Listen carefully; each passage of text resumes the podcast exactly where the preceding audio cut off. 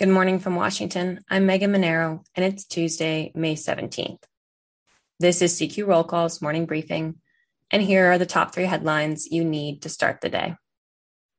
The Senate cleared one hurdle on the way to passage of the over $40 billion emergency funding package for Ukraine with a strong bipartisan vote last night. But Senator Rand Paul has not budged on his demand to include language to establish a new oversight authority for the urgently needed funds. Because of his block, passage looks likely to be delayed until Thursday. Next, the White House put out new guidance that allows companies around the world to import baby formula into the US. The FDA said formula made abroad that's found to be safe and meet nutrition standards could hit shelves in stores across the country in a matter of weeks.